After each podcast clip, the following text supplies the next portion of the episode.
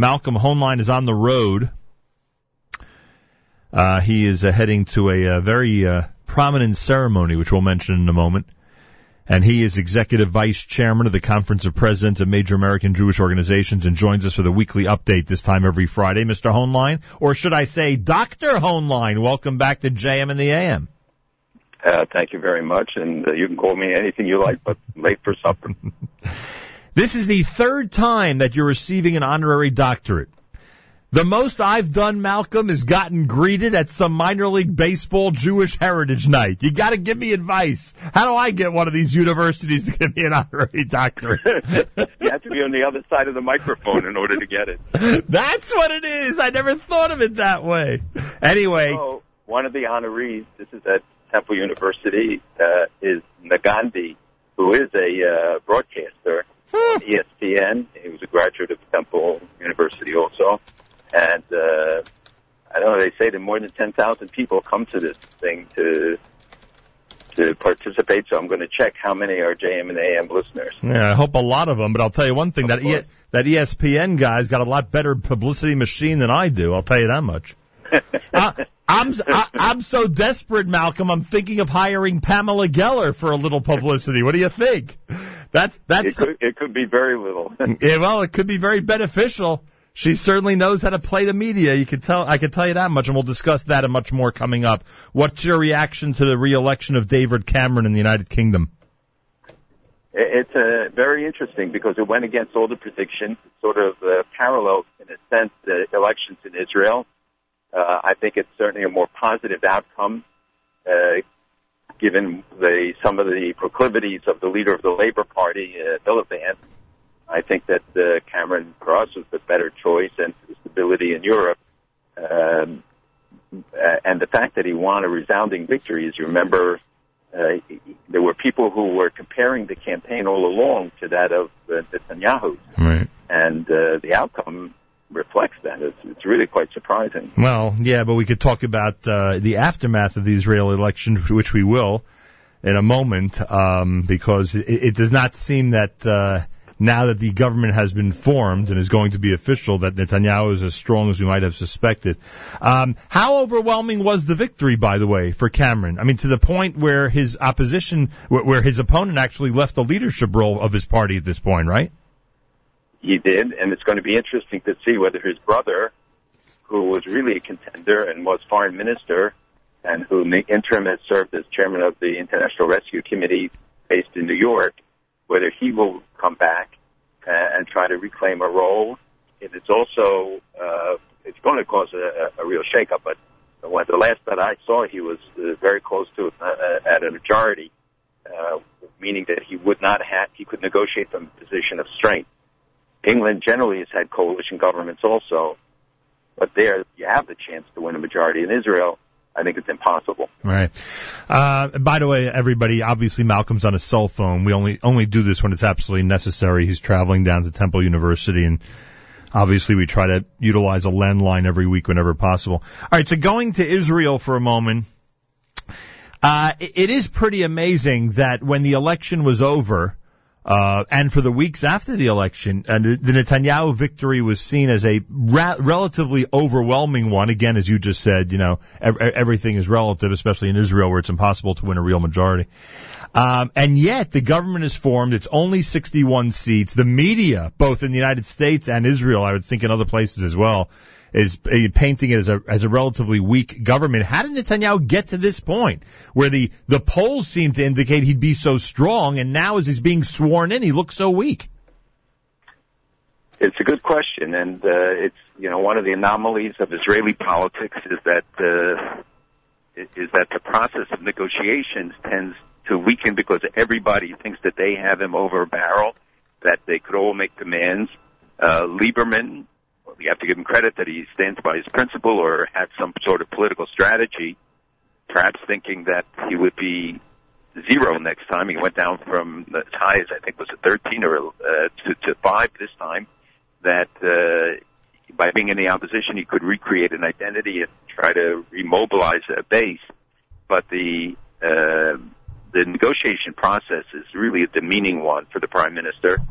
And having come out of this uh, looking, as you said, very good, and ending up with the image, at least, of a weak government and a, a sector government, leaving open the foreign ministry position, which everyone believes he's holding, perhaps for a unity government or to bring back other parties. And I think in the interim, he will try to peel off some of the members from uh, Lapid's party or from Lieberman's party, uh, offering them incentives to come and join so he can build up his majority. Uh, a 61 vote is, means that every member holds him to over a barrel. Right. And um and they I mean I, this may be overstating the obvious, but anybody who would do that then would have to leave their party officially and become a member of Likud, I assume. Right. You, you can't stay in that party and yeah, become. It, it has happened Right. before, but you can switch uh, to the to the coalition. So leaving Lieberman's values and principles aside for a moment, it may have been a brilliant strategy on his part to sort of separate himself from the Netanyahu government. He's stronger in this position, so to speak. And the other issue is, you know, you allude to how difficult the negotiation is and demeaning to the prime minister. Was it, and, and you could tell us if this was different decades ago or not. Did this always go on? Because it seems that the, the stakes are now so much higher that those who have control, and as you described, almost everybody does, those who have the prime minister over the bar, over a barrel, it, it seems like the demands that they're making are so much more politically speaking than in past years. Yes, because you know the the in the early years it was everybody was uh, part of the you know the Labor Party had not so dominated the election process and so it was so uh, you know the, the minority parties like Begin and everybody were relatively insignificant uh, in compared to it. So the negotiations were different. In later years, this has been a common practice. Remember, Shamir and Peres had to rotate the uh, prime ministership. We've had other instances where you had on very close votes and very you know close majorities or non-majorities. I mean, Right. um, that this kind of horse trading goes on. The difference also now is that everything is public. Right. It used to be this stuff used to go on, you know, in smoke-filled rooms like in America where they would decide, you know, what the candidate was. Now everything is exposed and and uh, Every mo- every moment of the negotiations are being tweeted out, basically. Uh, uh, you, you know what? That's a good point. It's not even about the internet. I was just talking about how aggressive the media is generally in covering things. But you're right. It's also the the degree to which the people secrets. Yeah. I mean, no. I, I mean, we knew Shaked would be uh, Minister of Justice before she did. it's it's amazing, I'll tell you. And I, I'm obviously I'm exaggerating, but you get my point.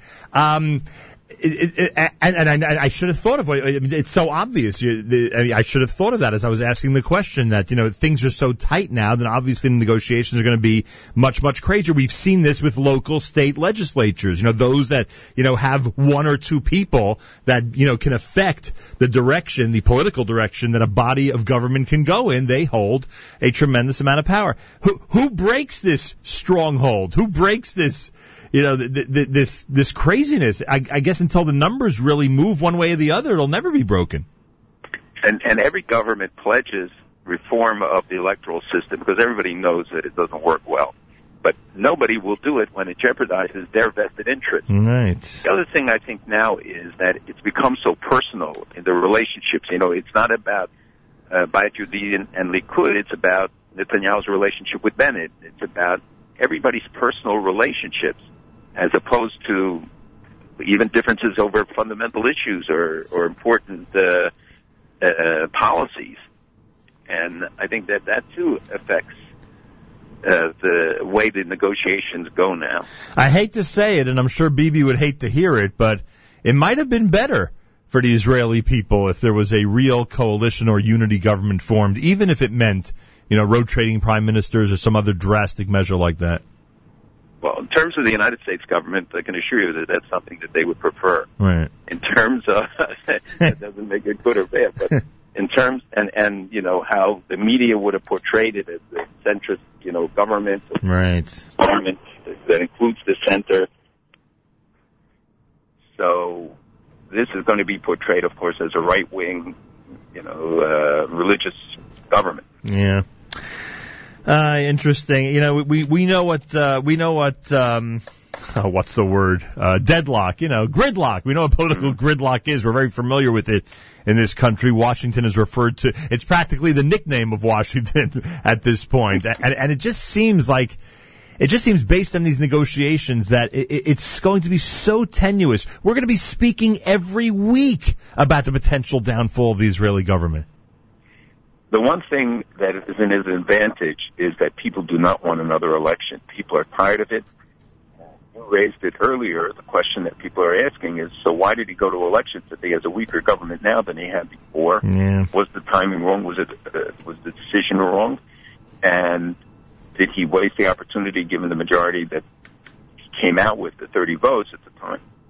Uh, it, you know, but it's very easy to second guess and it's very easy to sit on the sidelines and make assumptions when when you're there on the front line having to make these decisions. Yeah. It's much tougher. He may have outsmarted himself, like the Yankees did. You know, the Yankees thought the fans would all hate A-Rod, and look what happened. Everybody's in love with him now. So, you know, you just miscalculate. A little different scale, but. it's America's one and only Jewish Moments in the Morning radio program heard on listeners sponsored WFMU East Orange, WMFU Mount Hope, Rockland County at 91.9 on the FM dial broadcasting live from the Sonia and Robert Gold studios in Jersey City, New Jersey, around the world on the web, jmam.org. Malcolm appreciating my Major League Baseball references. So, um, all right, start from the beginning uh, with with the episode in Texas. I, it, I I don't know. I understand the value of freedom of speech and the uh, and the importance of getting out there and uh, and defending it and making a point, etc. Uh, with all that in mind, tell us what you thought of the nature of the event, and then update us whether, in fact, any international terrorist groups were behind the shooting down there. Well, on the likelihood of an, of a group being behind it, uh, that there always are at least tenuous relationships, if not direct involvement in training and inspiration and, and education and motivation. But I don't believe that here that Al Qaeda's uh, claim is credible, or the other claims that IS's claims is, rather is credible. Uh, it's something that we will find out. They, they clearly had the literature. They had a lot of other material there in their apartments. We have to hear what the reports really uh, say about it. Um, about the event itself, one of the problems with this is is that you you demean the significance of the issue that they are are highlighting, which means which is freedom of speech, Right. uh, it, it, which is demanded for everyone, but not when it involves uh, you know Islam or pictures of Muhammad. But frankly, cartoon contests are not the way to do it. I understand why some people see it as provocation, others see it other ways. I mean, it should be able to take place. It shouldn't be a threat. They should be able to do it like everybody else, you know, finds ways to give expression. You remember in New York we had that uh, art display with Yep. the mayor and others came out against it Yeah. But Uh, yet because- defended the right. because it was offensive and Right. because it depicted the religious, their religious leader uh, um, in in a demeaning way. Right. I think there has to be more sensitivity, and we have to think about where you draw the line. Does it does it backfire on us, and and in fact cause a, a reverse reaction uh, to it? And you see the coverage in the media, though, that it's it's very mixed. The principle should be inviolate, and that is that the same standards apply to everybody. And the fact that that they intimidate uh, people from you know, depictions of, Muhammad or, or things like that, as, as was the case with Charlie in, in uh, France. Right. But it, it, you have to, as I say, use seichel. You have to think about when is it appropriate and what is the most appropriate way to do it. All right. An appropriate method. We we all agree with the principle, but it's got to be done with an appropriate method. I mean, here I would assume that you know the people involved were were, were looking to shake things up, so to speak. You'd have to think that, right? Of course. Yeah, and, And it did. Uh, well, end. because because they have the gr- they have the greatest accomplice. They have the, the the media going nuts about it. Yes, but we saw with the you know subway signs, and then you have the counter signs, and then the it calls the port authority now cancels all signs. Right. I don't know what the net gain is. If if the other side does it, I think absolutely it is appropriate then to respond kind and make sure that the standards are universally applied. Right. Uh, yesterday there was a vote in Congress that dealt with Iran. Could you explain this one to me, please? Uh, yeah, sort of. We've talked about it for a long time, but now the reality, it was a, a very strong vote. Uh, it now goes to the House to, to approve. So this was the Senate approving Just the Senate. approving the bill to review the Iran nuclear deal. Yes, and what it does, it says that they essentially have the power to review the deal within 30 days of the uh, of the president uh, signing it. But we've heard many disturbing things uh, in the last few days, which really not only undermine the legislation but its intent. Uh, when Jack Lew, the Secretary of Treasury, said the president, uh, you know, is going to use his authority and act, and they're making a distinction between lifting the sanctions, meaning suspending them, versus canceling them. He said canceling them only Congress can do. Lifting them is within the purview of the president's powers. This is, it should be seen by Congress as an attempt not only to, to end run it, but to negate the impact of the legislation, which said, look, you have three branches. He's not making it a treaty which would automatically require two thirds of the Senate's approval. He's saying it's an agreement, an executive agreement, which does not require presidential approval. Other presidents have done it too but something of such magnitude where overwhelmingly the American people, even in polls in the last days, show overwhelmingly they distrust Iran, they distrust the deal, they don't like it, they're, they're suspect of it, that the, that to undermine the role of, of, of the Senate, and frankly, I think uh, Menendez is uh, stepping down as a vice chairman uh, hurt the process. Yep. Uh, um, I think the intent on the part of most uh, of the, most of the members of the Senate was good, and uh, you know, there were there were many amendments that were proposed, but the feeling was that that would uh, sink the bill altogether. So it is a, a tool for Congress now. It is uh, um, better than not having it. The question is how effective it will be. We'll only know once it's tested. And what about the House? When does that happen? Uh, hopefully in the next days, a week or so, it should be. They're, they're talking about the vote on it, and it will pass there. So we'll pass there, and the because you have no opposition. The president supports it. The you know administration supports it. And again, because it doesn't impinge in his view on on presidential prerogative. You know, this is always the argument. We've had it many many times going back to Jackson Vanik. I remember about you know presidential prerogative in foreign affairs, and you can't. Uh, it has to be inviolate, et cetera. Why Jackson Vanik was. Uh ended up ended up needing what? Presidential approval both? What, what do you mean? No it was congress initiated right. Jackson if you remember uh, but it, it dealt with imposing sanctions and restrictions on iran on russia and nixon was was against it at the time. And the argument they made is that foreign policy should not be made by the senate the president they have the right to to approve disapprove. Uh, but I'm citing it as one of I can I remember many times when we had issues involving Israel, involving other countries where uh, presidents, you know, jealously protect their their prerogative. Right. Um, so what's the latest with the negotiations? We know about the June deadline. And uh, we saw Secretary Kerry this week was pretty outspoken about the hopes for a real deal. Is there anything new in the last couple of weeks? Well, the fact that he's traveling in Africa um, and not at the negotiating table, though there are others obviously who continue, but look at the statements this week again by Khamenei, and this, I know people may be tired of hearing it, but to me, it, is inexplicable that the Khamenei can say the America we're ready for war with America. We'll take them on. The leader of the IRGC, you know, America's afraid to attack us. We're gonna we would beat them. They they released finally the Maersk ship, which they claim was a, a, a financial uh, claim against the Maersk uh, shipping line going back 10 years, but America now has to escort American British shipping through the Straits of Hormuz. And we're negotiating with them. They're threatening our shipping. They, they, they seize a, a ship under American protection. They can make all of these horrendous threatening statements and work together with other parties against us.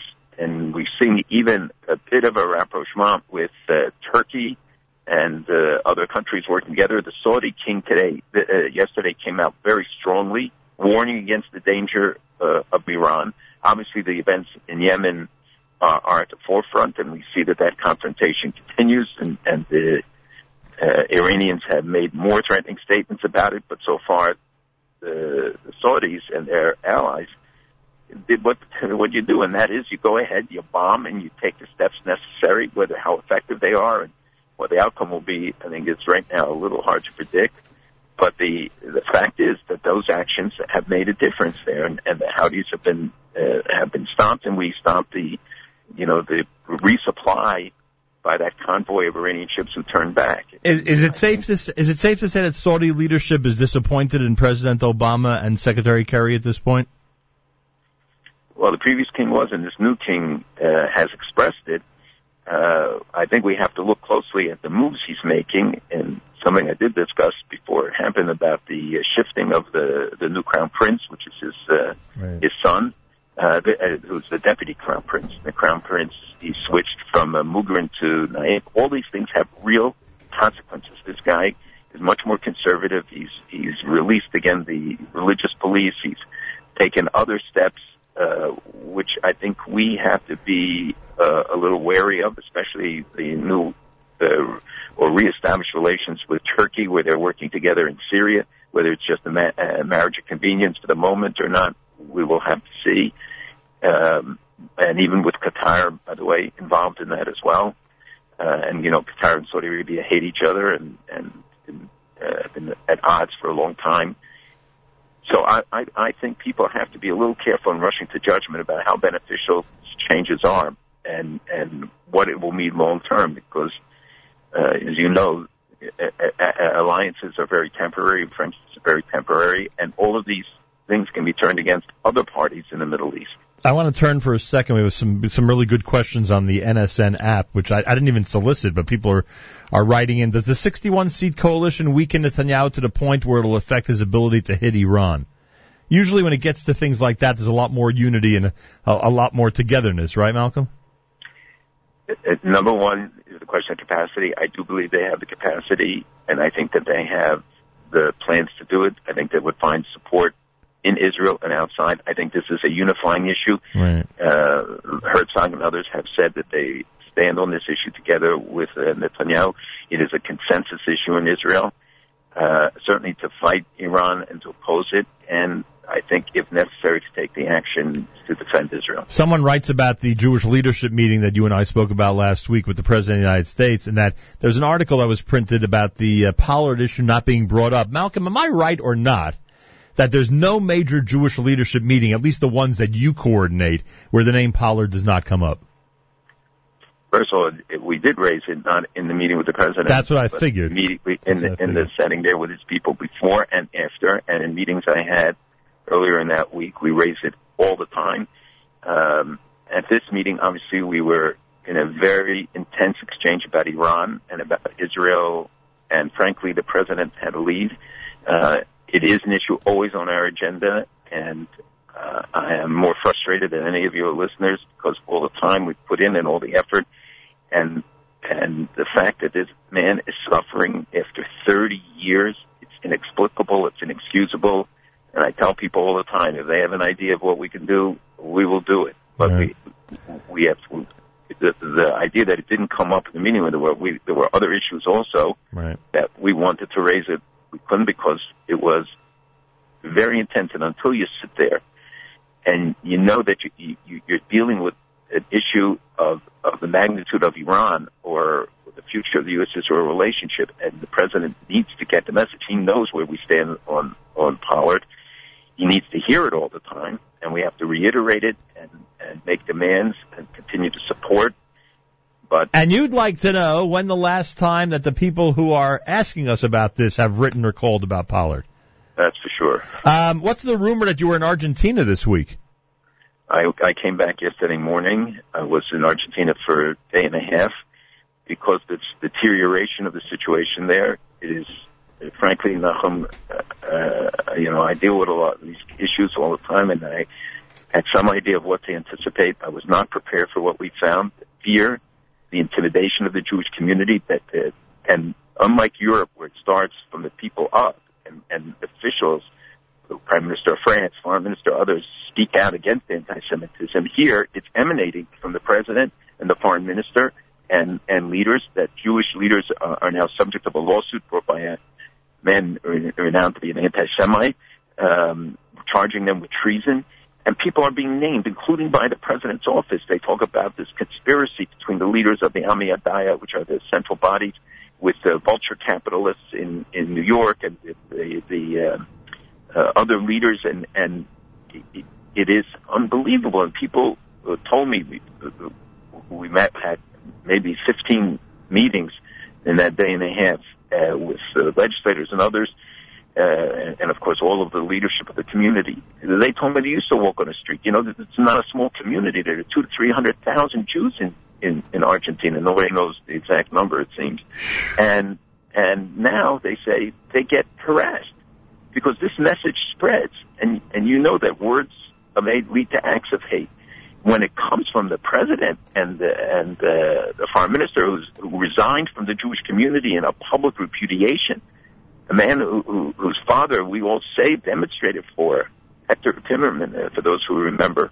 Um, it, it is simply outrageous, and and uh, the, the fear w- was so evident, and the concern, from non-Jews as well, about what the implications of the direction this is taken, and they're in the middle of an election campaign, so we had to be careful not to become part of the election and, and let them use uh, our visit against it got a lot of coverage, and hopefully it, it's a bit of an insurance policy. What do they officially watching? What do they officially say about the the murder? At least it looks like a murder of the prosecutor. Well, there was hardly anybody we met who doesn't believe it was a murder. Uh, they are trying to demean him and diminish him. There's all sorts of rumors that constantly come out, coming from official quote uh, or unofficial uh, sources, um, but clearly leaked by them everything here was so botched up. Uh, one person described the circus, as they put it, in his room where he died, right after his death. And people were taking things. He touched things. Everything has been done wrong.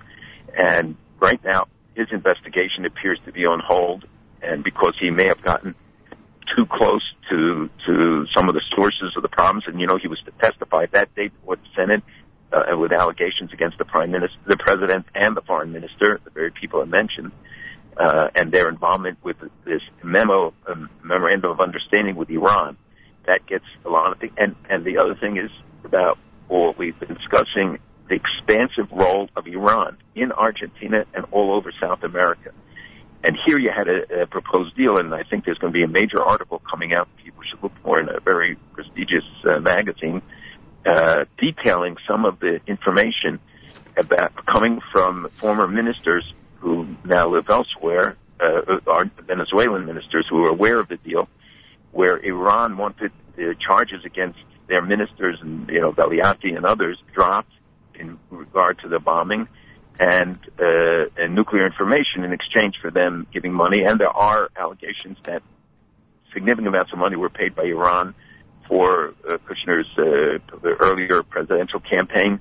Mm. So it is a real mess, and it's a very complicated and, and difficult issue. And frankly, people are beginning to get frustrated, do not believe uh, they will come to a conclusion. And after 21 years, no one has been charged in the bombings that took so many lives at the Israeli embassy in 92 and in 94 at the, the Jewish Community Center. Unbelievable. Anybody talking about Aliyah in the community? There is a, a, some aliyah. Uh, it's not something that people talk about as openly. Uh, I do think that this is that people are in shock right now and do not know how to react to, to this uh, circumstance. And again, it's not uh, so much street uh, anti-Semitism and, and physical violence, but as somebody said to me, a leader, one of the leaders said, we're between updating your passport and physical violence. Unbelievable. They're more willing to speak openly about it in Europe, you're saying, in, in terms of the community. About, about Aliyah, it, it, it's but, but there has always been a, a, an Aliyah from Argentina. There was in an earlier period, if you remember, when people were disappearing, et cetera, if you remember the earlier history. Um, and then some went back, some stayed. Uh, you know, Argentina's yeah. community, as I said, is very large and well established. A lot of institutions, but I think the the uh, the atmosphere has dramatically changed in a short period of time. I spoke Wednesday with the only uh, member of the current Knesset of Ethiopian descent, and he said that the protests and demonstrations, in light of the uh, soldier being beaten by police, uh, in Israel. I'm talking about Israel now, not anywhere, not the cities we're used to here that go through this. Um, uh, that that uh, the peace, that the demonstrations were peaceful and that they were uh, uh, that they spun out of control because of outside agitators, so to speak. Is that what you've been told and what you've discovered about the uh, protests by the Ethiopian community in Israel? Well, the Ethiopians uh, have generally have been uh, always peaceful. There are, have been demonstrations earlier, you know, for increased uh, aliyah for from people from uh, bringing people their relatives who are left behind in Ethiopia. I didn't realize there's an issue about Jewish descent, and that's that's holding it up. That's what he explained to us, that there's a major debate about, not debate, but they're trying to get past this issue of so many people in Israel in leadership roles who claim that the people who are still there may not be Jewish. This is a long debate. It's not new.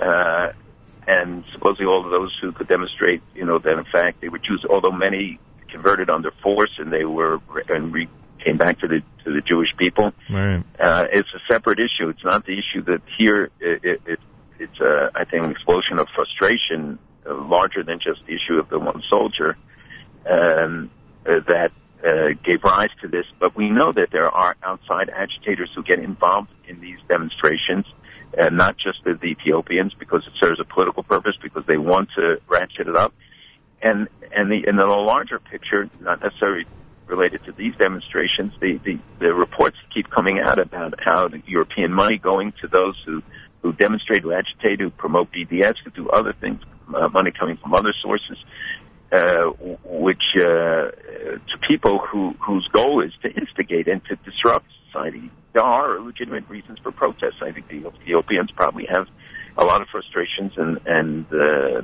claims, and that should be uh, dealt with. Uh, so, uh, so does every group in Israel. That's part of the nature of Israel. Everybody has a has a problem.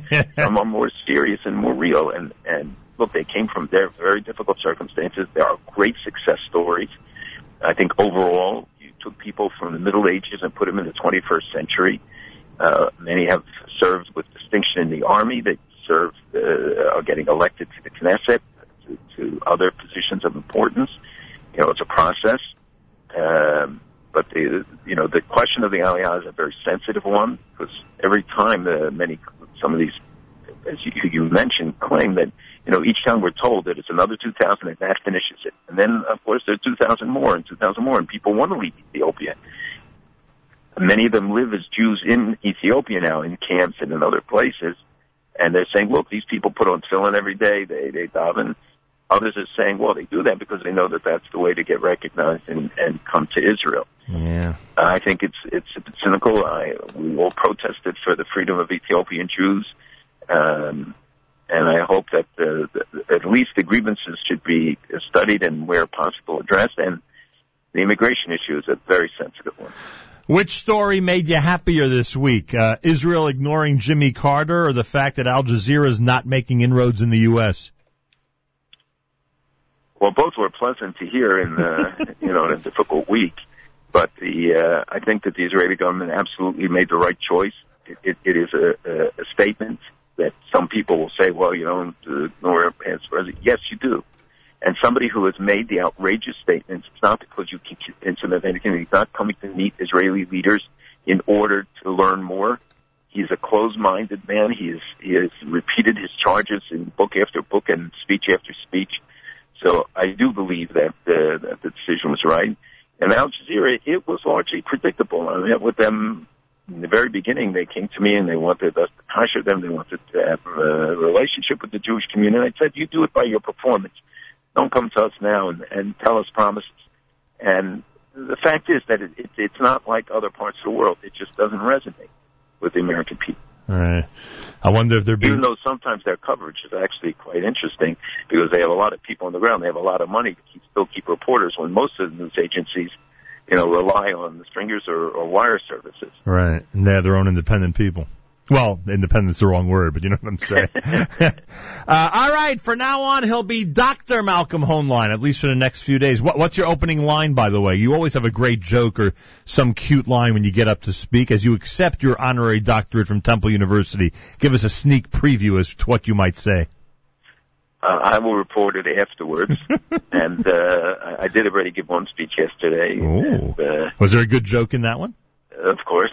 But the you know the, the the message as you say you can't go home you can and and there is a significance uh, to it. Temple University played a very important role at the time when I went to have a very large Jewish population. It's become much more expansive now, um, and the you know the the founder called the place Acres of Diamonds. now it looks like miles of diamonds. The, the, the university stretches all the way up Broad Street. It's building after building after building of uh, uh, various schools and, and parts of the of the university. I'm asking you for comedy and you're getting nostalgic on me? I'm not. I'm not being. Okay, that was a joke. I want to know what the opening line is. It's got to be a good one, especially after what you just said, spending so much time there and meaning so much to you. There's got to be I didn't, something I. I, I didn't say I spent my time. I went to school there. What if I but, uh. What if I guarantee you I won't tweet it out until after your speech? Oh, thank you. Okay. You're right. You won't. Ah, well, there you have it, folks. Uh, Malcolm Hoenlein becomes Dr. Malcolm Hoenlein, at least for a morning, at Temple I University. know it happened twice before, and it, nobody ever called me doctor, and I never asked to be called. But Yeah, that that's what frustrated nice me. recognition, and I'm proud. That's what frustrated me at the beginning of this conversation. You've got three honorary doctorates. You gotta you gotta figure out a way to get me at least one. There's gotta be there's gotta be some maybe one of these local Jersey City colleges will do it. You know, in recognition in recognition of the show. Wouldn't that be all that you have, all the attention you have brought to Jersey City, et cetera. Absolutely. Listen, I know you have a lot of issues to deal with. Could you put this at the top of the agenda, please? Right. If uh, we- we'll certainly try to do so. Mazel tov and have a wonderful Shabbos. There he is, Malcolm Hoenlein, Executive Vice Chairman of the Conference of Presidents of Major American Jewish Organizations. Thank God our cell phone line held up, or I should say his cell phone line held up. Not bad for a uh, on the road discussion. Weekly update Friday 7:40 Eastern Time here at JM in the AM.